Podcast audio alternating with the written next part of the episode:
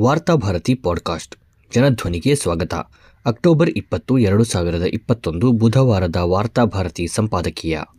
ಭಾಗವತ್ರ ಚುನಾವಣಾ ಭಾಷಣ. ರಾಷ್ಟ್ರೀಯ ಸ್ವಯಂ ಸೇವಕ ಸಂಘ ಎಂದು ಹೆಸರಿಟ್ಟುಕೊಂಡಿರುವ ಸಂಘಟನೆ ರಾಜಕೀಯಕ್ಕೂ ಸಂಘಕ್ಕೂ ಸಂಬಂಧವಿಲ್ಲ ಎಂದು ಆಗಾಗ ಹೇಳಿಕೊಳ್ಳುತ್ತಿರುತ್ತದೆ. ಹೀಗೆ ಹೇಳುತ್ತಲೇ ಅದು ಮಾಡುತ್ತಾ ಬಂದ ರಾಜಕೀಯ ಎಲ್ಲರಿಗೂ ಗೊತ್ತು. ಬಿಜೆಪಿ ಈ ಸಂಘಟನೆಯ ರಾಜಕೀಯ ವೇದಿಕೆ. ಈಗ ಅದು ಒಕ್ಕೂಟ ಸರ್ಕಾರದ ಸೂತ್ರ ಹಿಡಿದಿದೆ. ಚುನಾವಣೆಯಲ್ಲಿ ಬಹುಮತ ಗಳಿಸಲು ಆಗದಿದ್ದರೂ ಕರ್ನಾಟಕ ಮಾದರಿಯ ಆಪರೇಷನ್ ಕಮಲದ ತಂತ್ರದ ಮೂಲಕ ಕಾಂಗ್ರೆಸ್ ಸೇರಿದಂತೆ ಇತರ ಪಕ್ಷಗಳ ಶಾಸಕರನ್ನು ತನ್ನ ಬುಟ್ಟಿಗೆ ಹಾಕಿಕೊಂಡು ಕೆಲ ರಾಜ್ಯಗಳಲ್ಲಿ ಸರ್ಕಾರಗಳನ್ನು ರಚಿಸಿದೆ. ಬಿಜೆಪಿಗೆ ಯಾರೇ ಅಧ್ಯಕ್ಷರಾಗಿರಲಿ, ಇದರ ಆಗುಹೋಗುಗಳನ್ನು ನಿರ್ಧರಿಸುವುದು ನಾಗಪುರದಲ್ಲಿರುವ ಸಂವಿಧಾನೇತರ ಅಧಿಕಾರ ಕೇಂದ್ರ. ಇದನ್ನು ಎಲ್ಲರೂ ಆರ್ಎಸ್ಎಸ್ ಎಂದು ಕರೆಯುತ್ತಾರೆ. ಈ ಸಂಘದ ಸರಸಂಘ ಚಾಲಕ ಮೋಹನ್ ಭಾಗವತರ ಈ ಸಲದ ವಿಜಯದಶಮಿ ಭಾಷಣ ಎರಡು ಸಾವಿರದ ಇಪ್ಪತ್ನಾಲ್ಕರ ಲೋಕಸಭಾ ಚುನಾವಣೆಯ ಬಿಜೆಪಿ ಪ್ರಚಾರ ಭಾಷಣದಂತಿದೆ ಅಂದರೆ ಅತಿಶಯೋಕ್ತಿಯಲ್ಲ. ಭಾರತದ ಬಹುಸಂಖ್ಯಾತ ಹಿಂದೂಗಳು ಸೇರಿದಂತೆ ನೂರ ಮೂವತ್ತೈದು ಕೋಟಿ ಜನರು ಬೆಲೆ ಏರಿಕೆ, ನಿರುದ್ಯೋಗ, ಕೊರೋನಾ ಎರಡೂ ಅಲೆಗಳ ಅನಂತರದ ಆರ್ಥಿಕ ಸ್ಥಿತಿಯಲ್ಲಿ ಬೆಂದು ಬಸವಳಿದು ಹೋಗುತ್ತಿರುವಾಗ ಜನಸಾಮಾನ್ಯರನ್ನು ಬಾಧಿಸುತ್ತಿರುವ ಸಮಸ್ಯೆಗಳ ಬಗ್ಗೆ ಒಂದೇ ಒಂದು ಮಾತನ್ನು ಆಡದ ಭಾಗವತರಿಗೆ ಒಮ್ಮಿಂದೊಮ್ಮೆಲೆ ಜನಸಂಖ್ಯಾ ನೀತಿಯ ಪುನಾರಚನೆಯ ನೆನಪಾಗಿದೆ. ಅಂದರೆ ಭಾರತೀಯ ಮೂಲದ ಧರ್ಮಗಳಿಗೆ ಸೇರಿದವರ ಜನಸಂಖ್ಯೆ ಕಡಿಮೆಯಾಗುತ್ತಿರುವ ಬಗ್ಗೆ ಆತಂಕ ಉಂಟಾಗಿದೆ. ಜನರನ್ನು ಬಾಧಿಸುತ್ತಿರುವ ನೈಜ ಸಮಸ್ಯೆಗಳ ಅರಿವು ಭಾಗವತರಿಗೆ ಇಲ್ಲವೆಂದಲ್ಲ, ಅವರಿಗೆ ಅದರ ಅರಿವಿದೆ. ಆದರೆ ಜನಸಾಮಾನ್ಯರಿಗೆ ತಮ್ಮನ್ನು ಸುಡುತ್ತಿರುವ ಸಮಸ್ಯೆಗಳ ಅರಿವು ಬಾರದಂತೆ ಮಾಡುವ ಅನಸ್ತೇಶಿಯ ಮಾದರಿಯ ಮಾತುಗಳು ಅವರ ಬಾಯಿಯಿಂದ ಹೊರಬಂದಿವೆ ಜಾಗತಿಕ ಹಸಿವಿನ ಸೂಚ್ಯಂಕ ಎರಡು ಸಾವಿರದ ಇಪ್ಪತ್ತೊಂದರಲ್ಲಿ ಭಾರತವು ನೂರ ಒಂದನೇ ಸ್ಥಾನಕ್ಕೆ ಕುಸಿದಿದೆ. ನಮ್ಮ ಅಕ್ಕಪಕ್ಕದ ನೇಪಾಳ, ಪಾಕಿಸ್ತಾನ, ಬಾಂಗ್ಲಾದೇಶಗಳಿಗಿಂತ ಕೆಳಗಿನ ಸ್ಥಾನಕ್ಕೆ ಭಾರತ ಕುಸಿದಿದೆ. ಇನ್ನೊಂದೆಡೆ ನೋಟು ಅಮಾನ್ಯದಿಂದ ಹಿಡಿದು ಕೊರೋನಾ ನಂತರದ ವಿದ್ಯಮಾನಗಳು ಹಾಗೂ ಕಳೆದ ಏಳು ವರ್ಷಗಳಲ್ಲಿ ನರೇಂದ್ರ ಮೋದಿ ನೇತೃತ್ವದ ಬಿಜೆಪಿ ಸರ್ಕಾರದ ಆರ್ಥಿಕ ನೀತಿಗಳು ಭಾರತವನ್ನು ಬಿಕ್ಕಟ್ಟಿನ ಸುಳಿಗೆ ತಳ್ಳಿವೆ.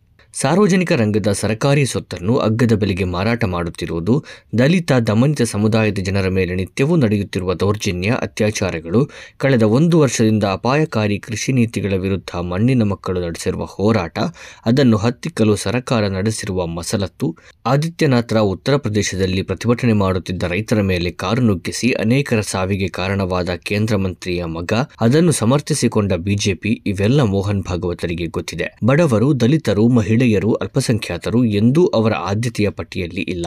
ಭಾಗವತರಿಗೆ ತುರ್ತಾಗಿ ತಮ್ಮ ಹಿಡನ್ ಅಜೆಂಡಾ ಜಾರಿಯಾಗಬೇಕಾಗಿದೆ. ಅಂದರೆ, ಸಂಘದ ಹಿಂದಿನ ಸರಸಂಘ ಚಾಲಕ ಮಾಧವ ಸದಾಶಿವ ಗೋಳ್ವಾಳ್ಕರ್ ಅವರ ಕನಸನ್ನು ನನಸಾಗಿಸಲು ಸಮಾಜವಾದವನ್ನು ದುರ್ಬಲಗೊಳಿಸಿಯಾಗಿದೆ. ಅದೇ ರೀತಿ ಪ್ರಜಾಪ್ರಭುತ್ವ ವ್ಯವಸ್ಥೆಯನ್ನು ನಾಶ ಮಾಡುವುದು ಅವರ ಕಾರ್ಯಸೂಚಿ.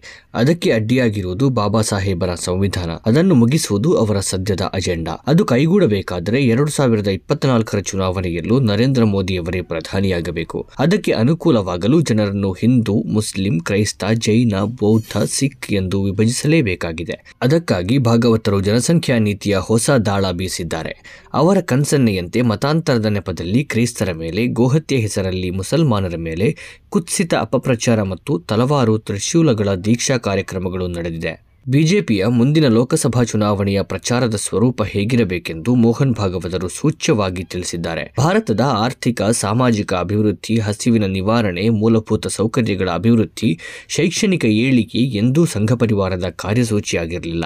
ಈಗಲೂ ಆಗಿಲ್ಲ. ಜಾತಿ ಶ್ರೇಣೀಕರಣದ ಮನುವಾದಿ ಭಾರತ ಅದರ ಕಾರ್ಯಸೂಚಿ. ಒಂದೇ ಧರ್ಮ, ಒಂದೇ ಭಾಷೆ, ಒಂದೇ ಸಂಸ್ಕೃತಿ, ಒಂದೇ ಜನಾಂಗದ ಹೆಸರಿನಲ್ಲಿ ಬಹುತ್ವ ಭಾರತವನ್ನು ಮನುವಾದಿ ಹಿಂದೂ ರಾಷ್ಟ್ರವನ್ನಾಗಿ ಮಾಡುವುದು ಅದರ ಏಕೈಕ ಕಾರ್ಯಸೂಚಿ. ಅಂತಲೇ ನರೇಂದ್ರ ಮೋದಿ ನೇತೃತ್ವದ ಸರ್ಕಾರದ ಭಾರೀ ಲೋಪಗಳು ಭಾಗವತರಿಗೆ ಕಾಣುವುದಿಲ್ಲ. ಜನಸಾಮಾನ್ಯರು ಬೆಲೆ ಏರಿಕೆ, ನಿರುದ್ಯೋಗ, ಅಸಮಾನತೆಯನ್ನು ಮರೆತು ಜನಸಂಖ್ಯಾ ಹೆಚ್ಚಳ, ಮತಾಂತರ ಲವ್ ಜಿಹಾದ್ ದನಗಳ ಸಾಗಾಟದ ಸುತ್ತ ಚರ್ಚಿಸುತ್ತಾ ದಿಕ್ಕು ತಪ್ಪಿ ಮತ್ತೆ ಬಿಜೆಪಿಯನ್ನು ಅಧಿಕಾರಕ್ಕೆ ತರಬೇಕೆಂಬುದು ಭಾಗವತರ ಬಯಕೆ. ಅವರು ವಿಜಯದಶಮಿ ಭಾಷಣದಲ್ಲಿ ಸೂಚಿಸಿದ ದಿಕ್ಕಿನಲ್ಲಿ ಮೋದಿ ಸರ್ಕಾರ ಮತ್ತು ಬಿಜೆಪಿ ಮುಂದೆ ಸಾಗಲಿದೆ. ಆರ್ಎಸ್ಎಸ್ ರಾಜಕೀಯೇತರ ಸಂಘಟನೆ ಎಂಬುದೆಲ್ಲ ಪೂಟಾಟಿಕೆಯ ಮಾತು. ಬಿಜೆಪಿ ಪಕ್ಷದಲ್ಲಾಗಲಿ ಸರ್ಕಾರದಲ್ಲಾಗಲಿ ಒಂದು ಕಡ್ಡಿ ಅಲುಗಾಡಬೇಕಾದರೂ ನಾಗಪುರದಿಂದ ಆದೇಶ ಬರಬೇಕು. ಕೇಂದ್ರ ಸಂಪುಟದಲ್ಲಿ ಯಾರು ಮಂತ್ರಿಯಾಗಬೇಕು, ಯಾವ ರಾಜ್ಯಕ್ಕೆ ಯಾರು ಮುಖ್ಯಮಂತ್ರಿಯಾಗಬೇಕು ಎಂಬುದನ್ನೆಲ್ಲ ಪ್ರಧಾನಿ ನರೇಂದ್ರ ಮೋದಿ ನಾಗಪುರದ ಗುರುಗಳನ್ನು ಕೇಳದೆ ತಾವೊಬ್ಬರೇ ತೀರ್ಮಾನಿಸುವಂತಿಲ್ಲ. ಭಾರತದ ಪ್ರಭುತ್ವದ ಮೇಲೆ ಹಿಡಿತ ಸಾಧಿಸುವಲ್ಲಿ ಆರ್ಎಸ್ಎಸ್ ಬಹುತೇಕ ಯಶಸ್ವಿಯಾಗಿದೆ. ರಾಷ್ಟ್ರಪತಿ, ಪ್ರಧಾನಿ, ಬಹುತೇಕ ಕೇಂದ್ರ ಮಂತ್ರಿಗಳು ಮಾತ್ರವಲ್ಲ, ಆಡಳಿತಾಂಗದ ಆಯಕಟ್ಟಿನ ಜಾಗದಲ್ಲಿ ಸಂಘದ ನಿಷ್ಠರು ತುಂಬಿದ್ದಾರೆ. ಐಎಎಸ್ ಮತ್ತು ಐಪಿಎಸ್ ಅಧಿಕಾರಿಗಳಲ್ಲೂ ಅದು ಹಿಡಿತ ಸಾಧಿಸುತ್ತಿದೆ. ಅದರ ಬಹುದಿನದ ಕನಸಾದ ಮನುವಾದಿ ಹಿಂದೂ ರಾಷ್ಟ್ರ ನಿರ್ಮಾಣಕ್ಕೆ ಅಡ್ಡಿಯಾಗಿರುವ ಜನಚಳವಳಿಗಳನ್ನು ಈಗಾಗಲೇ ದುರ್ಬಲಗೊಳಿಸಲಾಗಿದೆ. ಅಪಾಯಕಾರಿಯಾದ ಕಾರ್ಮಿಕ ಕಾನೂನು ತಿದ್ದುಪಡಿ, ಅದರ ವಿರುದ್ಧ ದುಡಿಯುವ ಜನರ ಆಕ್ರೋಶ ಇನ್ನೂ ತೀವ್ರ ಹೋರಾಟದ ಸ್ವರೂಪ ತಾಳುತ್ತಿಲ್ಲ. ರೈತ ಹೋರಾಟ ಅವಿರತವಾಗಿ ನಡೆದಿದ್ದರೂ ಅದನ್ನು ಮುಗಿಸಲು ನಾನಾ ಮಸಲತ್ತುಗಳನ್ನು ಸಂಘ ಪರಿವಾರ ನಡೆಸುತ್ತಿದೆ. ಈಗ ಅನ್ಯಾಯದ ವಿರುದ್ಧ ಸಿಡಿದೆದ್ದು ಹೋರಾಡಬೇಕಾದ ಜನರನ್ನು ಧರ್ಮ ಮತ್ತು ಜಾತಿಯ ಆಧಾರದಲ್ಲಿ ವಿಭಜಿಸಲು ಜನಸಂಖ್ಯಾ ನೀತಿಯ ಹುಯಿಲೆಬ್ಬಿಸಿದೆ ಉತ್ತರ ಪ್ರದೇಶದಲ್ಲಿ ಮಾತ್ರವಲ್ಲ, ಕರ್ನಾಟಕದಲ್ಲೂ ಅನಗತ್ಯವಾಗಿ ಮತಾಂತರ ನಿಷೇಧ ಕಾನೂನು ತರಲಾಗಿದೆ. ಅದರ ಬೆನ್ನಲ್ಲೇ ಹುಬ್ಬಳ್ಳಿ ಮುಂತಾದ ಕಡೆ ಕ್ರೈಸ್ತರ ಮೇಲೆ ದಾಳಿಗಳು ನಡೆದ ವರದಿಗಳು ಬಂದಿವೆ. ಇವೆಲ್ಲ ಪೂರ್ವ ನಿರ್ಧರಿತ ಕಾರ್ಯಕ್ರಮ. ಆರ್ಎಸ್ಎಸ್ನ ಇತ್ತೀಚಿನ ಅಖಿಲ ಭಾರತ ಕಾರ್ಯಕಾರಿ ಸಭೆಯಲ್ಲಿ ಚರ್ಚಿಸಿ ತೀರ್ಮಾನಿಸಿರುವುದನ್ನೇ ಭಾಗವತರು ವಿಜಯದಶಮಿ ಭಾಷಣದಲ್ಲಿ ಹೇಳಿದ್ದಾರೆ. ಆ ಮೂಲಕ ಎರಡು ಸಾವಿರದ ಇಪ್ಪತ್ನಾಲ್ಕರ ಲೋಕಸಭಾ ಚುನಾವಣೆಯ ಬಿಜೆಪಿಯ ಪ್ರಚಾರವನ್ನು ಪ್ರಧಾನಿ ಮೋದಿಯವರಿಗಿಂತ ಮೊದಲೇ ಭಾಗವತರು ಆರಂಭಿಸಿದ್ದಾರೆ.